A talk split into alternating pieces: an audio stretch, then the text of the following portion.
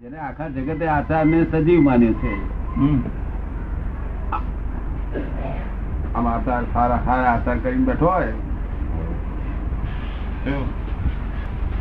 આચાર તો પરિણામ થયું ને દાદા? હા પરિણામ છે.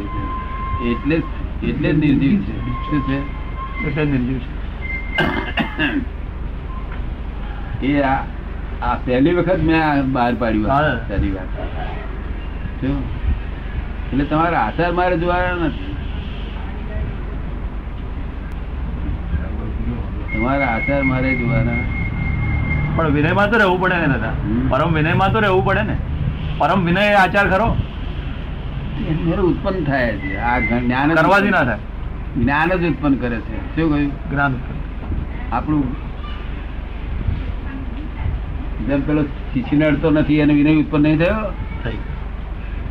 અડે હરખો નહીં કેવું? ના અડે અડે આ જ્ઞાન જ પરમી નહીં ઉત્પન્ન કરાવે. શું? આ પનૈ પરમ વિનયમાં રહેવાનું નથી. રેવાઈ જાય. આ રેવાઈ જાય. સહજ રીતે. આવડા આવડા છોકરાઓ રહી જાય છે દોઢ વર્ષના છોકરા. તો મુંબઈ ત્રીજે માર મારતા દર્શન કરવા આવે તો વચલે માર દોઢ વર્ષનું છોકરું હોય કે રોજ હવાના પર ઉઠી ચડી પછી કરી પછી પાછું જાય. આ ભમૈડાને કોણે ફેરવ્યો? હવે આ બધી ક્રિયા છે તે જળ ક્રિયા છે. શું છે? છોકરો કરે છે ને? પણ એ જળ ક્રિયામાં એને શું થાય છે? ભાઈ આનંદ થાય છે.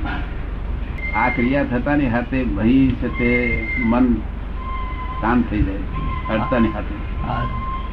પરિણામ ઉત્પન્ન થાય ને? પણ છોકરું ખેંચાય સી રીતે?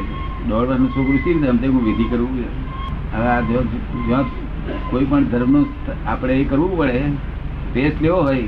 કે કયો ધર્મ સાચો છે? તો બાળકોને લઈ જવા બે વર્ષનો ત્રણ વર્ષનો ચાર વર્ષનો પાંચ વર્ષનો બધા અંદર બાળકો જોડે લઈ જવા જો પાંચનો બે હે તો જોડવું કઈ ધર્મ સાચો છે? નહીં તો કુદે કુદા કરતા જોવાનું ખોટું છે.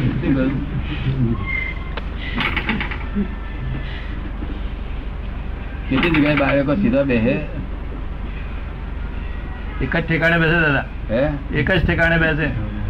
હા એટલે બધે બધે બાળકો બે આ ટેસ્ટ કાઢવાનું કે ભાઈ કયું ધર્મ સાચો?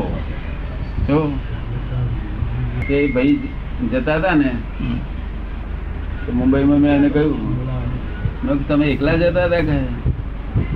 તમારો વાઈફ આવતા હતા? ના કાકા દાદા એને સમજ પડે ને કે છે.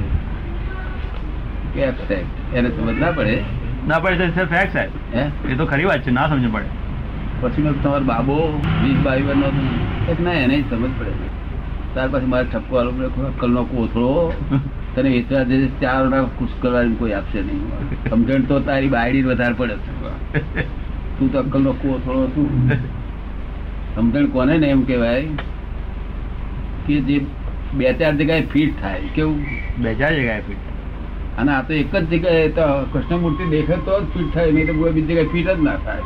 આ સમજણનો કોથળો. સમજ ને? કોથળો મારી વાઈફ સમજે. પછી એ જ માણસને મેં કહ્યું આપણે તો જ્ઞાન પામ્યો એ માણસ. ત્યાર પછી મેં કહ્યું તમારા વાઈફ ને તેલ લાવો ને. એ તેલ લાવ્યા તારે વાઈફે કહ્યું કે અત્યાર સુધી તમે ખોટો ધૂની હતા. કે છે. શું કે છે? તમારા આ નકામા દવાડ ધમ કરતા હતા. અને ઘેરે કોઈ દાડો શાંતિ નહીં રાખી આજે આ દાદા મળ્યા પછી તમે શાંત થયા, દાયા થયા. પછી નાના છોકરા હું આયા, બધા ઘરમાં કોઈ બાકી રહ્યું નહીં.